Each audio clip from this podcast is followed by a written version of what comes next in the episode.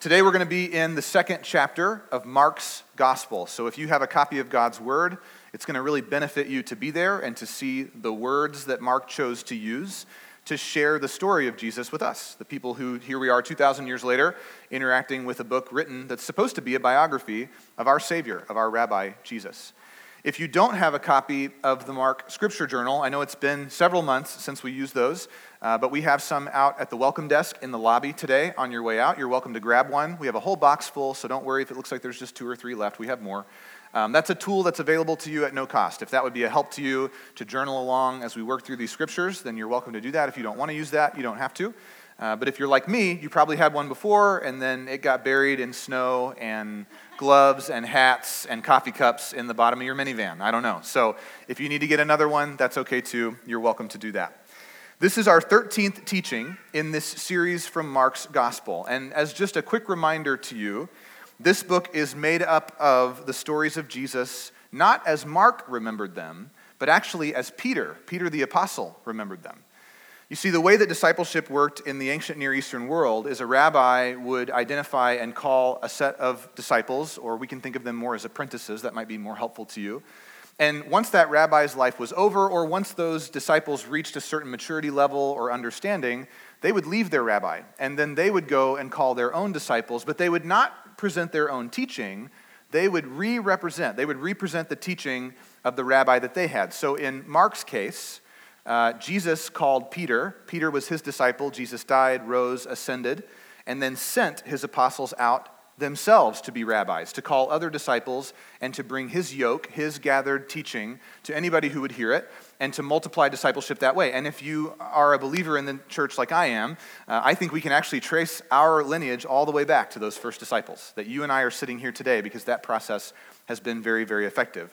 I make that point to you because it's not immediately obvious when you read the book of Mark. In fact, we have three different motifs, or you might think of them as themes or even threads that run through the book of Mark. And we've been trying to trace those each time that we get together. The first is Peter's voice. Anytime we open the book of Mark, we should be looking to see where is Peter? What is Peter doing? How does Peter feel? What is he thinking? It sort of helps pull the curtain back for you and I. If you've ever read through the book of Mark, there's many, many examples where the way that Mark tells the story is he'll say Peter by name, and then he'll lump the other 11 disciples together and just say, and the other disciples. That's not because Jesus loved Peter more. That's probably the way that Jesus told this, or Peter told the stories. Um, the way that this would have worked for Mark is after Jesus ascended, Peter went to Rome, and there in Rome, he began to make disciples. He met a young man named Mark, who he invited to join him. Mark said, Yes, I'll do that. And so he began to follow Peter and he heard the stories that are written in the book of Mark repeated out loud over and over and over again. This was basically Peter's four or five back pocket sermons, were these stories. Anytime he could gather a group of people together in a home or in the catacombs under the city or out on the outskirts, maybe in a repurposed uh, synagogue or something like that, he would pull these stories out, and Mark was always there. The way that we got the book of Mark is when Peter was getting close to the end of his life, or possibly after he had just passed away, the early churches got together and said to Mark, Mark, you probably know these stories as well as anybody, and you're able to write, which is not a given in that time, in that day and age. Would you be willing to put pen to paper and to take the collected stories of Peter and produce something that we can use? So we have a gospel, a set of good news to share. Mark did that. And even though Mark's name is on the book, these are Peter's stories, and they're told from Peter's perspective. So, again, that's the first motif. The second motif that we trace through this book is human longings. Um, I'm going to borrow the six basic longings of the human spirit from Tim Keller and tell you that they are the longing for meaning, for satisfaction, for freedom, identity, hope, and justice. And so each time we watch Jesus interact with people, that's part of his objective. You see, you and I were wired to not only need God, but to actually want Him. When we come into contact with who He really is and we get out from underneath all the bad reputation that God earns because people represent Him poorly or the church does stuff it shouldn't do, when we make contact with God, we realize that there's something about Him that we've been looking for our whole life. He's that satisfying. And so each of these six longings, maybe not every single week, but a handful of them, one or two, will rise to the surface as Jesus interacts with people that are just like you and I and we'll see him satisfy that longing and draw them to himself. The third motif is the identity of Jesus, and this is where we derived our name that we're using for this series. Who do you say that I am? Jesus will answer questions over time like, Who are you, Jesus? What are you here to do? What do you have to do with us? is a question that often the demons ask Jesus. Why are you here? Are you here to destroy us? We haven't made it all the way to Mark chapter 8 chronologically yet. Obviously, we're in chapter 2 this morning. We'll eventually get there. But in Mark chapter 8, there's sort of the climax of this rising action of the book of Mark where Jesus turns to Peter, of all people, and says to Peter, Who do you say that I am? The disciples have been discussing Jesus' reputation. Lots of different people have put labels on him that don't really stick. And so Jesus turns to Peter and asks, Who do you think I am? And Peter says, You're the Christ. You're the Messiah. You're the long awaited snake crusher from Genesis 3. You are the one who has come to set us free. And it's in that moment that Jesus' full identity is revealed, and then the downhill action of the rest of the book is Jesus headed to the cross. But that's where we're trying to get to. That's what we're slowly building towards. So if it seems like Jesus' identity is a little obscure in Mark chapter 2, that's kind of on purpose. Jesus took his time revealing himself, realizing that at whatever point he told everybody who he really was, and they got it once and for all, that they'd pretty much want to kill him right away because he was that countercultural, because he got that much in the faces of the people who had the power and the authority of the church. But that background, those three motifs are kind of what to look for. If you weren't here when we studied Mark uh, up to this point back in 2022, now you've got the tools you need to start to kind of comb through this with us and figure out where we're going to go.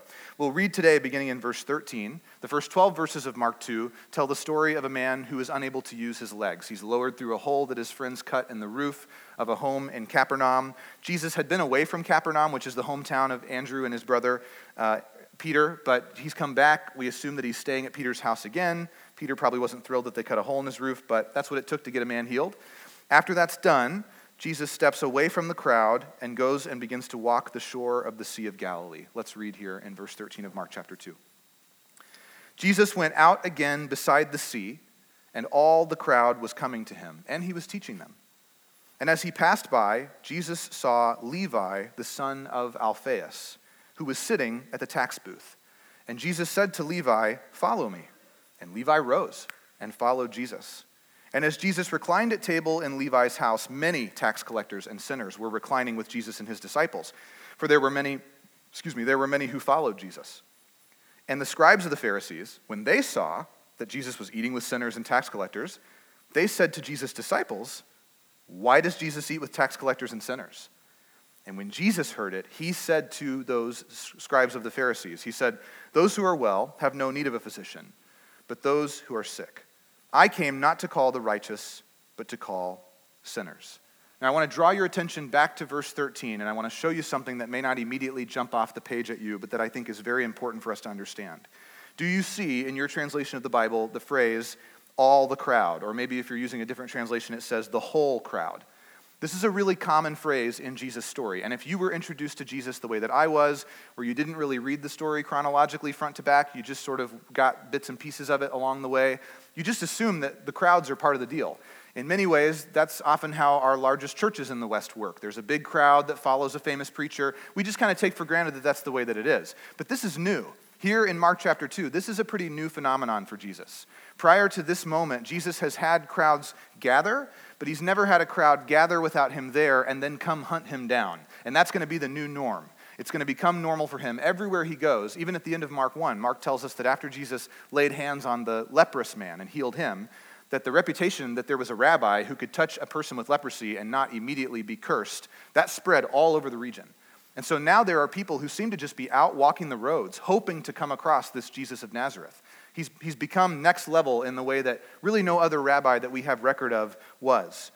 The first time Jesus uh, gathered the crowd was actually even earlier than the leprous man. You may remember when Jesus healed people all night long. It was the end of the Sabbath, the sun went down, all the sick and oppressed people came out of their homes and swarmed Peter's house. And Jesus stayed up all night and did a marathon healing session. But even that's an example of them kind of coming to where he is and meeting up with each other there.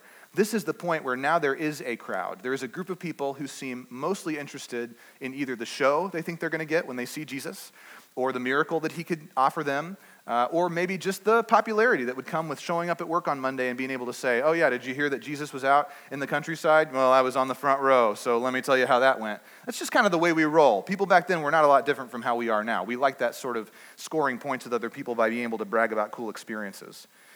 Now, after Jesus comes back to Capernaum, he heals the paralytic, right? Word has gotten out about him, and these people come and find him. And if you know the life of Jesus very well, it's highly likely, and I'm making an inference here, so I want to be really clear about that. It doesn't leap off the, the book at us, it doesn't tell us this explicitly. But it's highly likely that Jesus is retreating to the shore of the water, as he often does. pulling back to pray, pulling back to just be in the Father's presence and enjoy Him, pulling back to reset a little bit, to rest and recover, not to go on vacation, but to intimately connect with God the Father in a way that energizes and restores and powers His ability to go back and do the ministry again.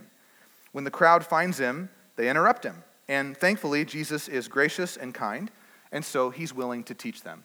But it's there in verse 13 that a huge distinction begins to crystallize that's going to define a lot of Jesus' next three years. Here's the idea from here on out, there will almost always be a crowd around Jesus. And here's what the crowd does they come and they go, and they come and they go. And they hear some teaching and they leave. And they get some insight and they go away. And they figure out, oh, hypothetically, theoretically, what their life could be like if they were to enter into the kingdom of God. But they walk away. They go back to their life in the kingdom of themselves and they continue to do the things that they think are important, that make them feel good, that bring them comfort and safety and security. They live in their own little echo chamber. And that means that contact with Jesus is only ever sort of like a, a vacation from their regular life. Maybe that's how you feel about Sunday morning services at this church. I think that's a common concept for many of us today. But that's not the kind of person that Jesus is really looking for. He's not offended, he's patient with them. He's willing to teach when they come and interrupt his day off down on the water. Maybe he's skipping rocks I'm sure Jesus could skip a rock all the way across the Sea of Galilee, right? Probably without it ever sinking in. I don't know. But he's out there and he's being, I believe, with his father and he's interrupted. He's patient, he's kind. But the crowd begins to stand distinctly across the gap from what we might call a disciple. This is the kind of person that Jesus is really looking for. And the difference between the crowd and the disciple is the crowd comes and goes. They hear teaching, they like what they hear, or they don't. They have social commentary, they have a blog post or a tweet thread or whatever. That's fine. But then the disciple actually follows him. The disciple comes and doesn't go again.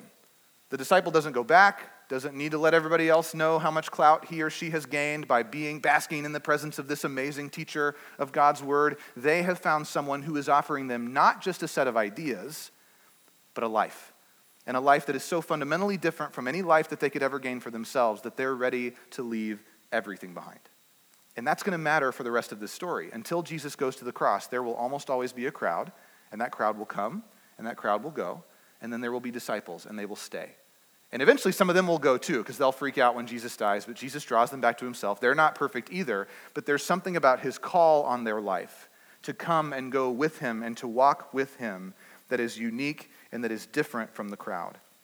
I think the way that Mark tells this story is totally intentional. I think the structure of the language of this chapter is on purpose. There's a dramatic twist when Jesus leaves this crowd that sets up sort of a philosophical showdown for you and I, where on one side we have our mental image of what we might expect a Messiah to be, never fraternizing with the enemy, probably drawing his sword, attacking people who hate God, drawing a line in the sand. And then we have Jesus of Nazareth who seems to have many more categories where he can be with and inhabit space alongside people who have not chosen to follow him yet, who are still in their hearts enemies of God. He can approach them with love and with kindness. Look back at verses 13 and 14 together. See this distinction where we have the crowd and then we have a new disciple. Jesus went out again by the sea, and the whole crowd came to him, and he taught them. And as he went along, so we can assume he's going back to Peter's house in Capernaum, he saw Levi, the son of Alphaeus, sitting at the tax booth, which is where Levi worked. Follow me, he said to Levi. And Levi got up and followed him. So here you have a crowd who comes to get teaching, and once they're satisfied, they leave. And then you have a guy like Levi, who wasn't even really looking for God necessarily. And Jesus came to him and said, Follow me. And at that moment, Levi left it all. Now, we don't get that detail in Mark's account, but we do in Luke's account. Look at the screens for Luke chapter 5. This is how Luke remembers this same story happening. He says, After this, Jesus went out and saw a tax collector named Levi who was sitting at the tax booth. Follow me, he said to Levi, and listen to what Luke remembers Jesus saying. And Levi got up and he followed Jesus, leaving everything behind. That's a helpful detail that Luke brings to mind. Right there is all that you need to know about the difference between the crowd and a disciple. The crowds came and went. They were no doubt blessed by Jesus. I'm not here to, to minimize Jesus' role in their life. They were often healed. They were given incredibly valuable insight into God's character and into their own lives, into the way that they should live with other people but only the disciples followed Jesus. I love the added detail of Luke's account because Luke was a doctor himself. So Luke knows what it means to leave everything behind a lucrative career, a position in the community that means that people look up to you and count on you and need you. That's the same kind of thing that Luke left behind when he chose to follow Jesus as well. Luke tells us that when Levi followed Jesus, he left everything. So, what does that really mean for Levi? Well, in Jesus' day, no citizen of Israel was truly free. This is sort of the socio political climate that these guys were born into. Rome had conquered Jerusalem. Israel, as a nation, was a puppet state, so they had their own king, but he was loyal to Rome and nobody really liked him. This is the lineage of the Herods. You may remember, if you know the Christmas story from earlier in Luke, that when Jesus is born, Herod is such a terrible guy that he just has every baby boy slaughtered. Just came to mind, nobody stopped him. He thought, that makes a lot of sense, that will protect me, so we'll just do that. These are the kinds of guys that are quote unquote ruling and leading in Israel, and they're totally loyal to Rome. They have no loyalty to the average Hebrew citizen. Now, you and I don't really see empires conquering empires anymore in our day. Most of our wars are wars of ideas or politics or philosophy. But if you can, imagine with me that you woke up this morning and you opened your phone, and immediately there was a notification that the Roman Empire was back and that it had conquered Anchorage. So now we're all Romans against our will. We didn't fight in any war, it just happened. They sacked the capital, they control all the politics and the money, and now you and I belong to Rome. Rome is a long way from Anchorage, just like Rome is a long way from Jerusalem. So the empire can only have so much authority here. One of the ways that an empire exercises authority in a puppet state like Israel is that they tax you on everything. So, to follow the analogy, as if Rome had taken over Anchorage last night, Imagine these kinds of taxes added to what it already costs you to live in a very expensive state. Taxes for parking your car at the grocery store or other semi public places. This was a common tax in the Roman Empire. Um, additional sales taxes, which we're blessed in Anchorage to not have any of. Duties on all imports and exports. So every banana or avocado or head of lettuce that you buy that wasn't grown here because they don't grow here would be even more expensive than it is. And all the oil that we ship out would make us even less money toward our annual PFD because the Roman government would take a cut right off the top we'd be taxed on even our vehicles, itemized down to the number of wheels. In the Roman Empire, how many wheels the cart or wagon that you carried behind you had increased or decreased your taxes. It was that itemized. This is what it's like to be a Hebrew national in Jesus' day. Nobody's excited about Rome. Nobody's wearing their Team Rome jersey or waving the Roman flag outside their home. They are quietly resisting. Later, after Jesus ascends, there will be some rebellions that will fail, and Rome will absolutely crush and destroy Jerusalem. But for now, most people are just generally uncomfortable and unhappy because they've been conquered by this empire that they don't have the power to overthrow. Here's what that has to do with Levi that tax system is bad news if you live in Jerusalem or Galilee or Capernaum. Levi's job is to collect those taxes. So if everybody hates King Herod, who decided to kill all the babies because he is loyal to Rome, they really hate Levi, who not only represents that same Roman government, but also lives down the street and shops at the same grocery store that they do, and comes by their house and steals that last little bit of money that they were going to use to buy their daughter's birthday present this year. That's all Levi is to these people. Everybody hates Levi. Here's a helpful quote for you from Kent Hughes, who's a retired professor from Westminster Seminary. He says The Romans collected their taxes through a system called tax farming, which is similar to farming out franchises such as McDonald's fast food restaurants. They assessed a district a fixed tax figure, then they sold the right to collect taxes to the highest bidder, in this case, Levi. The buyer had to hand over the assessed figure at the end of the year and could keep whatever he gathered above that. The obvious potential for extortion was compounded by the poor communication characteristic of ancient times, so that the people had no exact record of what they were to pay. So, if it's not making sense to you yet, it's Levi's job to come by your house, tax you the full amount that you owe to Rome, and then squeeze you as hard as possible, coerce and threaten you to pay any more than that that he can convince you to do. He wants as much of your money as possible, and he's just going to keep that. And as your family struggles and as you guys can't make ends meet, and you can't give gifts at holidays, and you can't feed your guests when they show up in the middle of the night, per Jesus' teaching last week on prayer, there's no bread in the house, what are we going to do? This is a very real situation that's juxtaposed by watching Levi build a bigger and bigger and bigger house just down the road with your money that he stole from you, and there's nothing you can do about it legally. So when Jesus walks back into Capernaum and looks at Levi and says, Follow me, he is the very last person on the face of the planet that any of the other disciples would have ever expected Jesus to make eye contact with, let alone to invite him to join their new thing and follow Jesus. This is as scandalizing and as shocking as possible. It would be as if you and I knew that there was a uh, Russian spy who lived two doors down and you found out that I was using every ounce of my influence, all of my time. I wasn't sermon writing, I wasn't having meetings, I never came to the office. All I did was hang out with that guy because I really wanted that guy to be a part of what we were doing here. Some of you would go, What are you talking about? That guy is a foreign national, he's a threat to national security, he goes against a lot of what you do for a living. How dare you fraternize with somebody like that? Sure, he can become a Christian later in somebody else's city on God's timing, but don't bring him around me. This is very much the posture not only of the other disciples, but of anybody who would have gone to synagogue in Capernaum, just your average Hebrew. And it's certainly the position of the Pharisees, the law keeping party in Israel. The last piece of the puzzle that it's important for you to know, just so this really sits on you heavy if you were a tax collector, even if you were born in Israel and you served Rome, you could not be called as a witness in court because you were already considered so corrupt that your testimony had no value and you were not allowed in the synagogue. You couldn't even come to church. Like, like everybody would, would leave the synagogue if you came in because they felt like they were betraying even God by spending time with you. And here we are within probably the first three months of Jesus' ministry, and he looks at this guy and says, Come with me. And what's crazy is Levi does it. He leaves everything, Luke says, all of it. He leaves the Roman Empire behind. He leaves the good money behind, the job security behind, being buddies with other rich people in town who are also loyal to Rome. You have to know these guys have their own little community in that region because nobody else will talk to them or, or acknowledge them. He's abandoning all of it, attempting to jump back into a society that has already rejected him, and that if you really think about it, he has also rejected fully, hoping and praying that this Jesus can do what Levi couldn't do for himself and what nobody else could do for him either. So, what happens next? Well, Levi throws a party. That's verse 15. Let's read it again together. As Jesus reclined at table in Levi's house, many tax collectors, so not just Levi, but the other guys kind of regionally that are around that bump elbows with Levi at the annual tax collector summit or whatever that they have, these guys are at dinner. And just the broad category of sinners, just anybody who does anything wrong on a daily basis, they're now gathered together and they are reclining with Jesus and his disciples. Jesus is not hanging out around the edges of this party. He is at the table on one elbow in ancient Near Eastern style, and he is eating, and he is drinking, and he is communicating and making eye contact with, and lovingly resting his hand on the shoulder of all kinds of people who are outcasts from Jewish society. Why? Mark tells us because there were many who followed Jesus. There you go.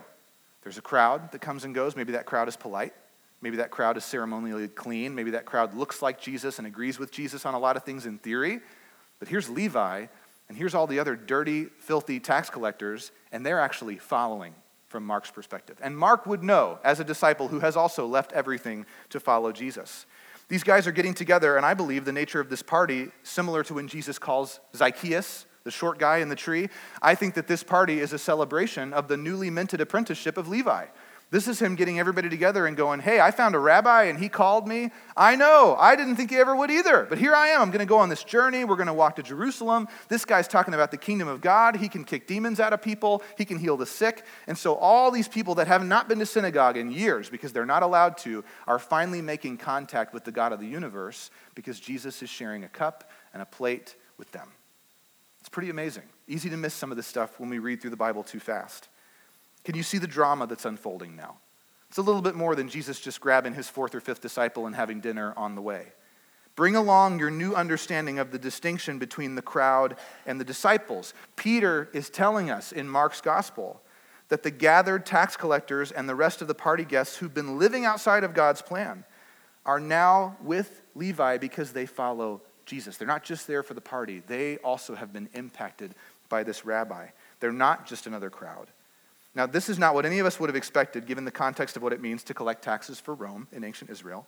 And the shock of what Jesus is implying by inviting a wicked tax collector like Levi to follow him, it's not lost on anybody in town this is already a place with a pretty strong gossip mill. We've seen this play out a couple of times. Jesus kicks a demon out of a guy in the synagogue. Everybody finds out within a couple of hours. Jesus moves over to Peter's house in Mark 1. Everybody knows where to find him as soon as the sun goes down so that they can go grab him. Jesus takes a walk down to the seashore. Suddenly, a crowd appears with too many questions for Jesus to answer. It's obvious that news is traveling fast in Capernaum. So we shouldn't be surprised when Jesus' opponents, the law keepers, catch wind of what's going on and decide to involve themselves in a way that's totally inappropriate. Their upturned noses lead them right to Jesus' apprentices, where they question and challenge what exactly it is that Jesus thinks he is doing in the home of public enemy number one. So let's look again at verses 16 and 17.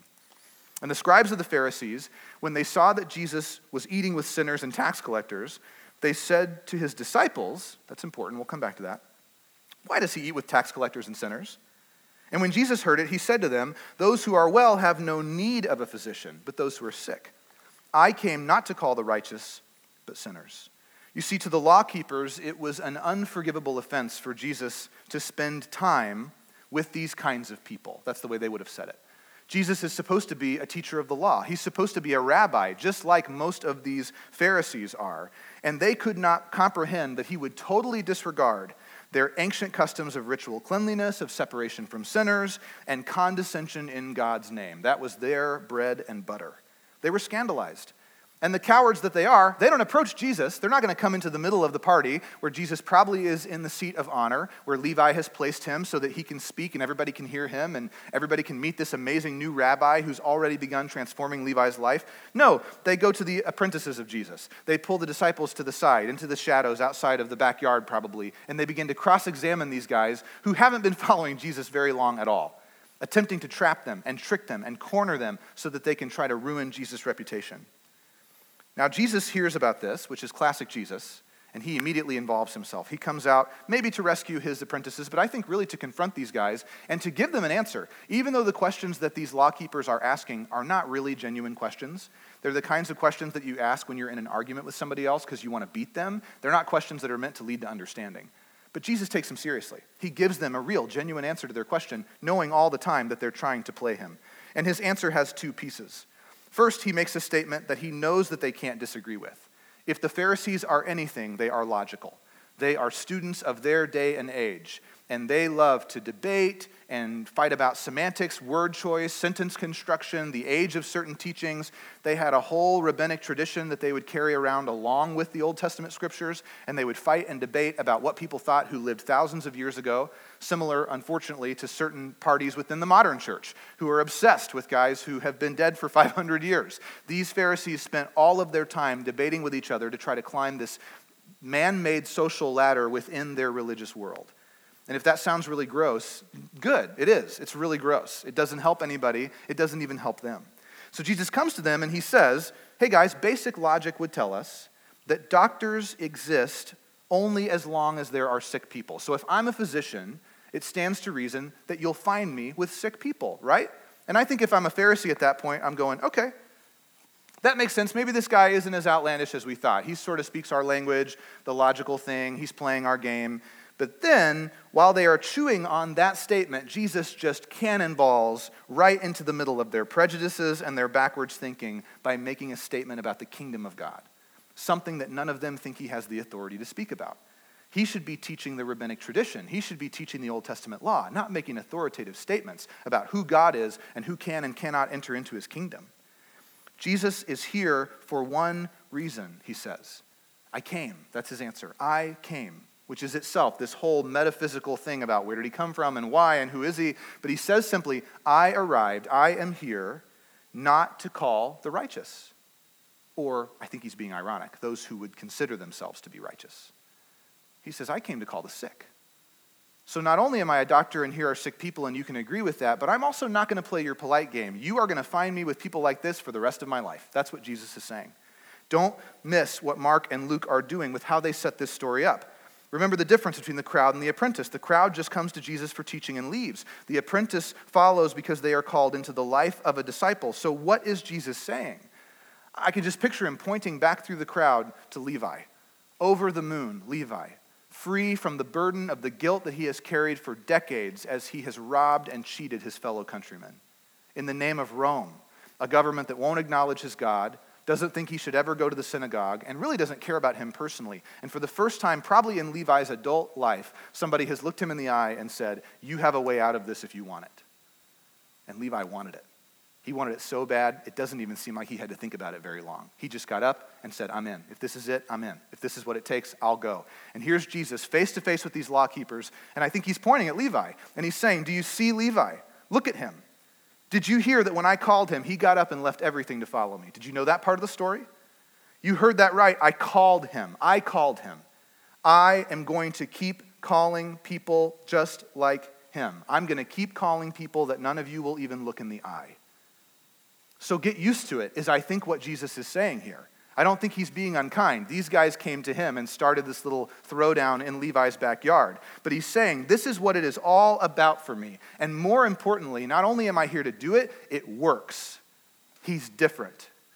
And none of you can do that.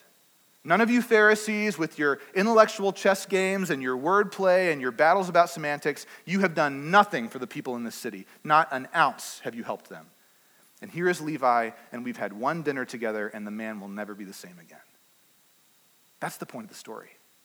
Is that Jesus is changing the expectations of everybody. He is not just here to be another rabbi. He is not here to just present to even you and I a nice, clean set of teachings that we can wield like a weapon when we bump up against people who disagree with us on social issues. He is handing us a life.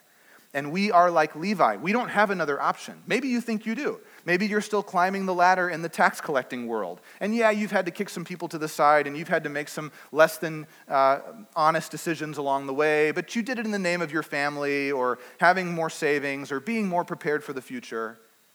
Jesus is saying to you, you can come along. You're going to have to do it like Levi. You're going to have to leave everything. But if you will, you'll find what you've been looking for. And that's the one thing you don't have. You might have everything, but that everything has a hole in the middle of it and only Jesus can fill that hole. My friends, Jesus came for the wrong crowd. Jesus came for the junkies, he came for the deadbeats and the losers. He came for the washed up and the cynics. He came for people who know that they need rescue and people who wonder if God even cares. And Jesus is right. Following him does work, it's the only thing that works. So here's how we'll finish today. I want you to see this story from Levi's perspective. So if you can, turn in your Bible to the book of Levi. Oh, I forgot to tell you that part. Uh, Levi got his name changed to Matthew. So I mean Matthew. Turn to Matthew, Matthew's gospel. Levi, the scum of the earth tax collector, is changed into Matthew, the evangelist and gospel writer. That's what's happening here. And Matthew remembers that day just as vividly as Peter does and just as vividly as Dr. Luke. He wrote about it in Matthew chapter 9, verse 9. If you can't get there in time, we've got it for you on the screens. This is how Matthew recalls that day that Jesus went on from there and he saw a man named Matthew sitting at the tax booth. Notice that Matthew doesn't include his dad's name. You can do with that what you will. Maybe he didn't want to be known as Alphaeus' boy in town. I'm not sure. But Jesus says to him, Follow me. So Matthew got up and he followed Jesus. And as Jesus was having a meal in Matthew's home, many tax collectors and sinners came and ate with Jesus and his disciples. When the Pharisees saw this, they said to Jesus' disciples, Why does your teacher eat with tax collectors and sinners? When Jesus heard this, he said, Those who are healthy don't need a physician, but those who are sick. Now, catch this detail. Only Matthew remembers Jesus saying this. Jesus says, Go and learn what this saying means I want mercy and not sacrifice. For I did not come to call the righteous, but to call sinners. Matthew remembers what Peter and Luke don't recall this phrase, Go and learn. I want mercy and not sacrifice. Now, you may not know this, but that's actually a quote from the Old Testament of the Bible, from the scroll of Hosea, specifically Hosea chapter 6, verse 6. Here's the whole quote in context as it was originally written. God is asking a question. He says, What shall I do with you, O Ephraim? And what shall I do with you, O Judah? Those are just different names for uh, the nation of Israel. Those are some tribal leaders that sort of stand in as figureheads. But for the sake of argument today, he's asking his people, What am I going to do with you? The same kinds of people who eventually become the Pharisees, the law keepers of the New Testament. He says to these kinds of people, Your love is like a morning cloud.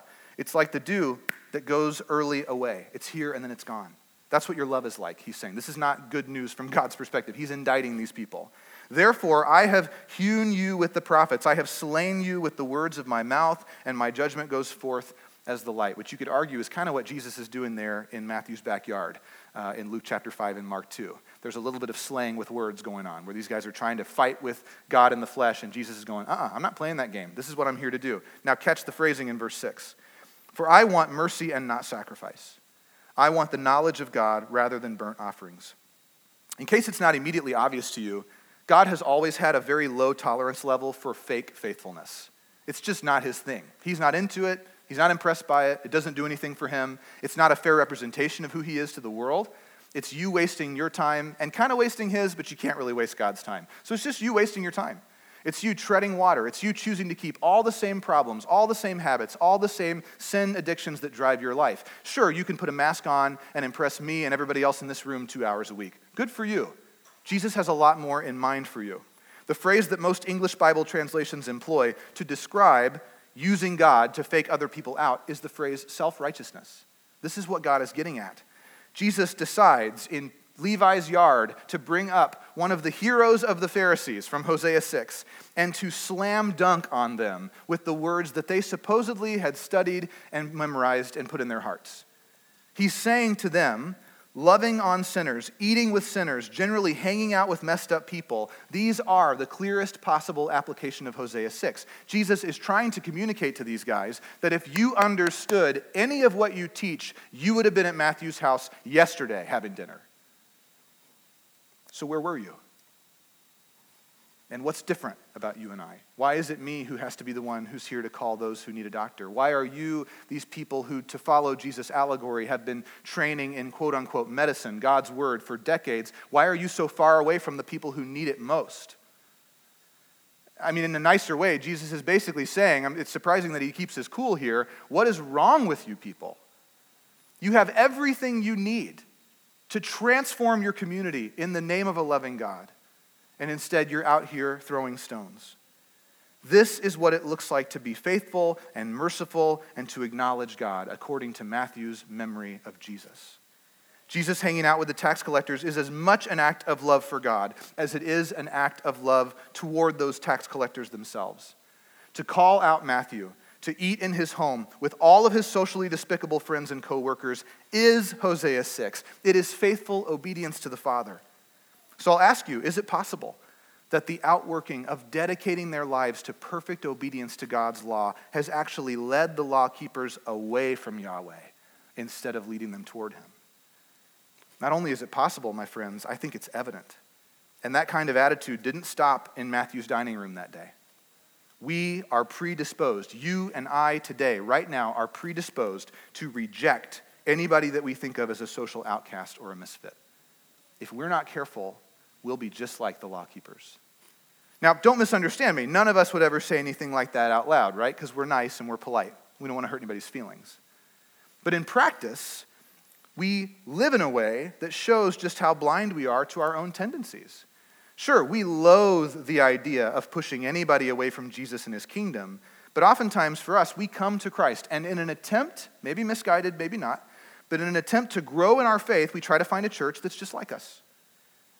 Eventually, most of us arrange our lives so that we are with non believers basically as little as possible, unfortunately. We attend a small group that's 100% Christian. We greet people, we reach out and touch people, we welcome people to church who are already Christians. Our kids play on sports teams with kids from families that are all Christians. We only invite Christians into our homes for dinner. We only have play dates with Christian parents. We only spend the holidays with Christians. The result for many of us is that God, in His infinite mercy, saves sinners not in collaboration with us, but in spite of us. And He will. Just like He saved Matthew that day in spite of those lawkeepers. They couldn't stop Him. And you can't stop him either, but you could do it with him. And that's the vision that he has for your life to collaborate with him. That's the thing we talked about last week, rooted in the opening pages of Scripture, that God wants to do this with you. What an amazing and unique opportunity that only Jesus can offer you. But for many of us, we are not so much Matthew hosting dinner so that our lost friends can encounter Jesus as we are law keepers policing our reputations and keeping up appearances in the name of some kind of external, staged holiness. No, none of us wear the jersey of a Pharisee, but many of us are still out there on the field playing the law keeping game. So here's what I can tell you I can tell you today that Jesus is the friend of sinners, even if nobody else ever has been your friend in Jesus' name. Even if you aren't a friend of any sinners, Jesus is. And I can tell you that Jesus is lovingly and perfectly the enemy of the self righteous even if everyone else you know is really impressed with how you seem to have it all together. If you're not walking in humility and following Jesus to the lost, you're setting yourself against his will. Now, there's no way for me to know which of these two groups you see yourself in, but I'll tell you this if you do not count yourself as a friend of Jesus, well, the kingdom of God is open to you. You are the same kind of person that Jesus came to seek and save. You may be lost according to a different set of circumstances, but if you've wandered far from the heart of God and the love of God, well, the way is open to you through Jesus Christ. And if you do consider yourself a friend of Jesus, but maybe you've been living the life of a lawkeeper for a few weeks or months or years, I'm here to tell you that law keeping doesn't have to have the last word in your life. That's the beauty of Jesus, is you're never out of chances. You get to go back to him. You get to repent again. You get to say, Here I am. And he says, I never left. so what do you want to do next? Who's around you that we can impact? Here's what I've been thinking. Here's what I've been seeing. Here's where I want you to go and what I want you to do. So, as you go today, this is the last thought I have for you. Regardless of which group you're a part of, just consider the words that Jesus gave to the law keepers in Matthew 9 13. Because if it's a good enough answer to change their hearts, if this is their inroad into changing their wrong perspective and following Jesus, then it's good enough for you as well. Levi never forgot the rest of his life that Jesus said, Go and learn what this saying means that I want mercy and not sacrifice. So, church, I'd like to pray for you, and I'd invite you to pray with me, and then we're going to sing to the Lord about how good he's been to us. Father, we love you, and we're gathered in your name as one body. Um, we run the risk, Father, anytime that we come to your teaching, of receiving it as condemnation. And so I pray that you would do the work in the hearts and minds of this church that I can't do. I can present what I think are the facts. I can try my darndest to make it clear and plain, God but I can't change anybody's mind, and I can't protect anybody from taking this the wrong way. So I pray, God, that you'd meet us here, that you would, with great warmth and mercy and compassion, remind us that today is not the last day of our lives, at least as far as any of us knows, and that we have an opportunity today, once again, to remember what's good and right and true, and to go with you instead of going against you. That's our simple prayer, God, that you would draw us to yourself, that those of us who've known you for a long time would take one more step into your presence today. And for any of us who don't know you at all, or who've been scared to say that we don't, or to ask someone else, how can I jump into that, God? That maybe today is the beginning of seeing a Jesus who is so empathetic and compassionate and real that we just can't walk away with the crowd again. Father, we love you and we trust you, and we pray these things in the name of Jesus. Amen.